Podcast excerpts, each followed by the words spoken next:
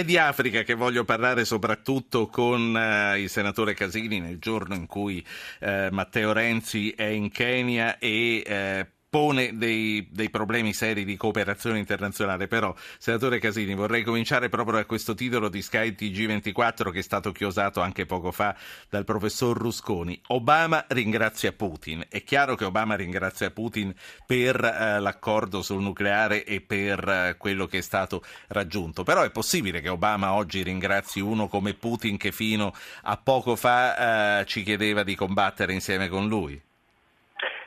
Senta, ehm, vorrei dirle una cosa, eh, senza che sembra troppo orgogliosa questa rivendicazione, perché non, non, non è questo lo spirito con cui dico, l'Italia aveva ragione, l'Italia ha avuto ragione sull'Iran tenendo le porte aperte di un negoziato anche nei momenti di incomunicabilità tra l'Occidente e l'Iran, perché noi riteniamo che un paese come l'Iran possa essere parte della soluzione del problema o possa essere il problema, ha le chiavi di accesso all'Afghanistan, all'Iraq, alla Siria, nella situazione medio orientale dal Libano alla Palestina a voce in capitolo, dobbiamo associarla, non tenerla più come paria della comunità internazionale.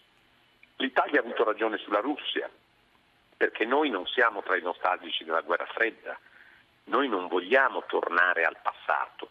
Noi da Berlusconi a Prodi, cioè cito governi di diverso e opposto orientamento, abbiamo, siamo quelli di pratica di mare, che abbiamo lavorato perché la Nato associasse in una partnership esterna al patto di Varsavia. Cioè noi siamo quelli che, che davanti alla sfida dello jihadismo e del terrorismo diciamo con la Russia dobbiamo combattere assieme.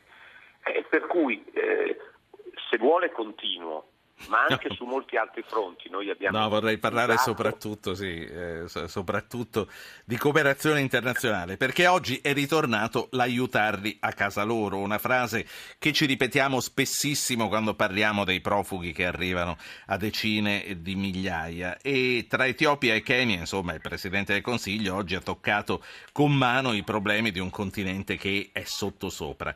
Quali sono le opportunità per noi e per loro? Investire sulla cooperazione e lo sviluppo. I soldi ci sono, eh, ma mh, mm, come facciamo se non bastano nemmeno per noi? Come sempre ci ripetono anche questo gli nostri ascoltatori. Eh, I soldi della cooperazione allo sviluppo devono essere finalizzati a quei paesi che si prendono l'impegno di controllare con noi il fenomeno dell'immigrazione clandestina. Noi dobbiamo privilegiare nella cooperazione internazionale, cioè lo slogan dare lavoro a casa loro, dobbiamo privilegiare quei paesi che si ripromettono assieme a noi di verificare le condizioni di un flusso ordinato.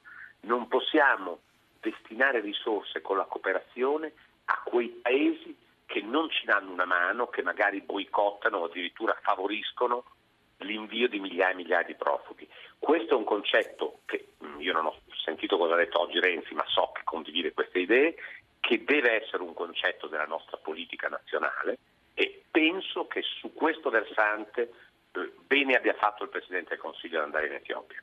Ma eh, concretamente che cosa si può fare per aiutarli a casa loro con gli attuali programmi di cooperazione?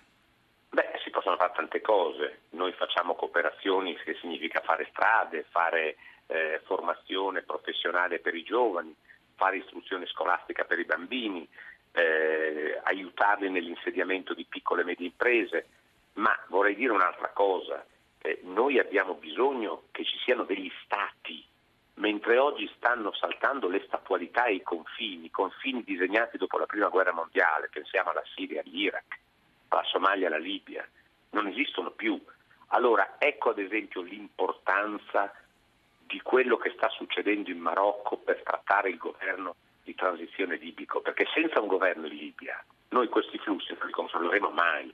Quando c'è stata la vicenda in passato con l'Albania, noi abbiamo fatto un accordo col governo, abbiamo messo dei, dei, dei soldati nostri in Albania e abbiamo potuto fare un'azione di prevenzione, di fermo questa immigrazione clandestina e anche abbiamo tagliato le unghie ai trafficanti illegali.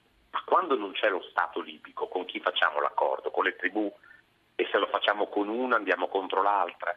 Ecco, su queste cose ci vuole un grande sforzo della comunità internazionale per insediare dei governi che siano più credibili possibili. Sì, lei, lei, ha citato adesso l'Albania. Mi viene in mente che un paio di sere fa eh, rievocavamo quegli anni con Claudio Martelli, il quale a proposito della Libia ha detto ci sono però dei segnali incoraggianti. Abbiamo visto comunque un governo che comincia a farsi vedere. Lei conferma che eh, dall'altra parte del mare comincia a esserci un interlocutore anche seriamente intenzionato a fermare gli scafisti? Io credo che incominciano a capire che noi siamo seri e che non faremo sconti per cui tanti che hanno pensato di poter fare i comodi loro trafficando con gli scafisti, oggi incominciano ad essere messi davanti alle loro responsabilità. Purtroppo sono meno ottimista sull'esistenza di un governo, però i colloqui di Bernardino Leone, inviato dell'ONU in Marocco, ripromettono e promettono a noi questa prospettiva. Leone sarà martedì eh, al Senato e alla Camera dei Deputati qui in Italia lavoreremo e parleremo con lui di questo. È chiaro che per ora c'è il governo di Tripoli che non ha dato la sua adesione a questo governo di unità nazionale, è fondamentale che anche Tripoli ci stia perché Tripoli eh, è oggi l'insediamento della capitale del gruppo islamista. E resta la capitale. Senta, ci sono due questioni che voglio trattare con lei prima di lasciare andare, ma c'è anche un ascoltatore che chiama da Reggio Calabria. Sentiamo subito che cosa ci vuole dire. Riccardo, buonasera. Buonasera, Prego. Io volevo soltanto dire una cosa, ma quando, eh, riferito al senatore Casini, ma quando si è deciso di andare a bombardare Tripoli, lui dov'era? Quando si è deciso di fare altre cose con gli altri paesi, noi non contiamo niente, lui dice che contiamo, siamo punto di riferimento, siamo... noi non siamo più niente a livello internazionale, perché quando c'era Berlusconi si era un pochino arginata, aveva fatto l'accordo con Gheddafi, con la Bossi Fine si erano arginati un pochino questi flussi, oggi siamo in una bagarre totale, e io parlo da una città dove siamo invasi, siamo invasi da questi poveracci, dico poveracci perché loro sono qui da noi sperando di stare meglio e con l'ipocrisia sì. che dicono che vanno in Germania, vanno dalle altre parti, ma non li vuole nessuno e stanno qui da noi. Non è vero, ci vanno, come dimostra Ventimiglia, ci vanno e come. Eh, se, se, premono sulle frontiere qua. significa che... Che, che, che, se ne vanno. Eh, Riccardo sta, sta, sta, sotto gli occhi di tutti, poi chiaramente ci sono anche quelli che, che si fermano o che se ne andranno dopo. Senatore Casini. Ma io vorrei rispondere con quello che assumendomi le mie responsabilità. Io ero in Parlamento e ho concorso in questi anni alle scelte positive che l'Italia ha fatto. Non ho detto che l'Italia dà le carte a livello internazionale. Chiaro, magari avessimo la credibilità di poter essere un partito leader sul piano internazionale, ma ho fatto l'esempio dell'Iran e anche di altre vicende, potrei aggiungere la Turchia, l'esempio della Russia, per dire che l'Italia ha avuto la posizione giusta. Lasciamo perdere se contavamo più con Berlusconi o meno con Berlusconi. Io ho riconosciuto in Parlamento, non alla radio, che Berlusconi sul tema di Gheddafi aveva visto giusto. Purtroppo non ha avuto la forza di opporsi a quello Con che... Con tutto il rispetto per la radio, eh, senatore Casini, allora... No, no, ma per dire che, scherzando. Dice, cioè, che ognuno, sì. le persone serie dicono le stesse cose, sia che parlino alla radio, sia che parlano in Parlamento. Berlusconi aveva visto il rischio di questa azione Purtroppo non è riuscito a sottrarsi perché c'era una pressione internazionale enorme. Siamo andati, seppur in una posizione laterale, è stato un grande errore. Beh, se non ci fossero errori non ci sarebbero i problemi oggi della situazione internazionale.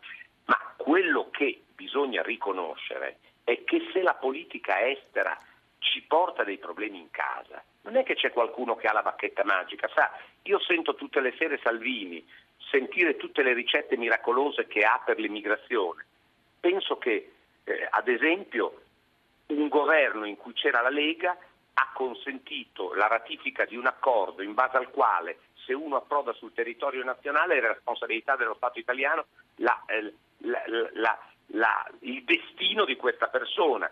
Il famoso accordo di Dublino che è stato una follia firmato, eh, firmare, certo. l'ha firmato il governo Berlusconi. Allora la realtà è un po' più complessa. Senta eh, fuori gli immigrati, ma c'è stato 5-6 anni Maroni al Ministero dell'Interno.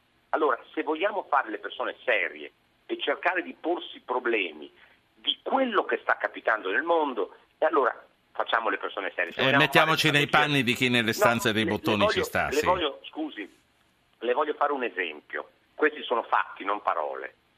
In Italia abbiamo la spinta dalla Libia, arrivano su spinti dagli Shebab in Somalia, da Boko Haram in, in Nigeria, dalle guerre siriane e arrivano su da noi. Primo approdo per andare in Europa. Sono stato in Messico la scorsa settimana, abbiamo un, un, deflusso enorme dal Centro America al Messico per andare negli Stati Uniti. Tutte le sere c'è lo stesso esodo che c'è fino a Lampedusa verso gli Stati Uniti nel deserto messicano. Abbiamo gli haitiani che cercano di andare nel Santo Domingo, abbiamo i birmani che scappano e vogliono andare in Thailandia. Allora ci rendiamo conto che questo è un fenomeno mondiale di migrazione, è un fenomeno epocale. No, pieghiamolo a prendere il 5% in più per un partito italiano o per un altro. Allora siamo fuori dal mondo, non siamo persone serie sì. e meritiamo di non risolvere questi problemi. Senta, Se invece sì. guardiamo la realtà per quella che è, non per come vorremmo che fosse, vediamo che questi purtroppo sono problemi enormi. Sapete la sera quante persone passano dalla Turchia a, a, ai confini dell'Ungheria facendo il tragitto terrestre e non marino? Il no, triplo no. di quelli che arrivano per mare. E non a caso eh, l'Ungheria decide di alzare un muro, eh, perché eh, bravo, chiaramente ce ne sono. Casini, io sto, ormai sto fuori da tutti i tempi, devo dare la linea a Onda Verde, sì, però cioè, aspetti, aspetti, no, no, no, no, aspetti un attimo, perché c'è Marco che sta, aspetta, sta aspettando di parlare e merita di parlare. Marco, eh, le chiedo col cuore in mano, velocità, poi salutiamo anche Casini, prego. Grazie a lei Ruggero, buonasera a lei e al suo ospite. Io volevo solo, vabbè, volevo fare un intervento più lungo, mi, mi limito. Eh, mi chiedo, ehm, Renzi parla di rilanciare la cooperazione, però se abbiamo, penso che sia anche per bloccare in parte questo flusso di migranti, ma se abbiamo sempre detto, cosa che io non condivido, che la maggior parte, che questi, questi migranti sì. scappano dalle guerre, eh, perché vengono da paesi in conflitto con regimi dittatoriali. Come possiamo pensare di portare cooperazione in Sud Grazie Sudan, Marco. dove c'è una guerra civile? Grazie, lei, Grazie Marco. Eh, Casini, 30 secondi per la risposta. Domanda, la risposta è telegrafica. Arrivano rifugiati dalle guerre che scappano da regimi dittatoriali e naturalmente per quelli il discorso della cooperazione non vale e arrivano persone spinte dal bisogno perché nei loro paesi non hanno da mangiare e per quelli vale il discorso di Renzi sulla cooperazione. Grazie, grazie a Pier Ferdinando grazie Casini, a eh, Presidente della Commissione Esteri al Senato.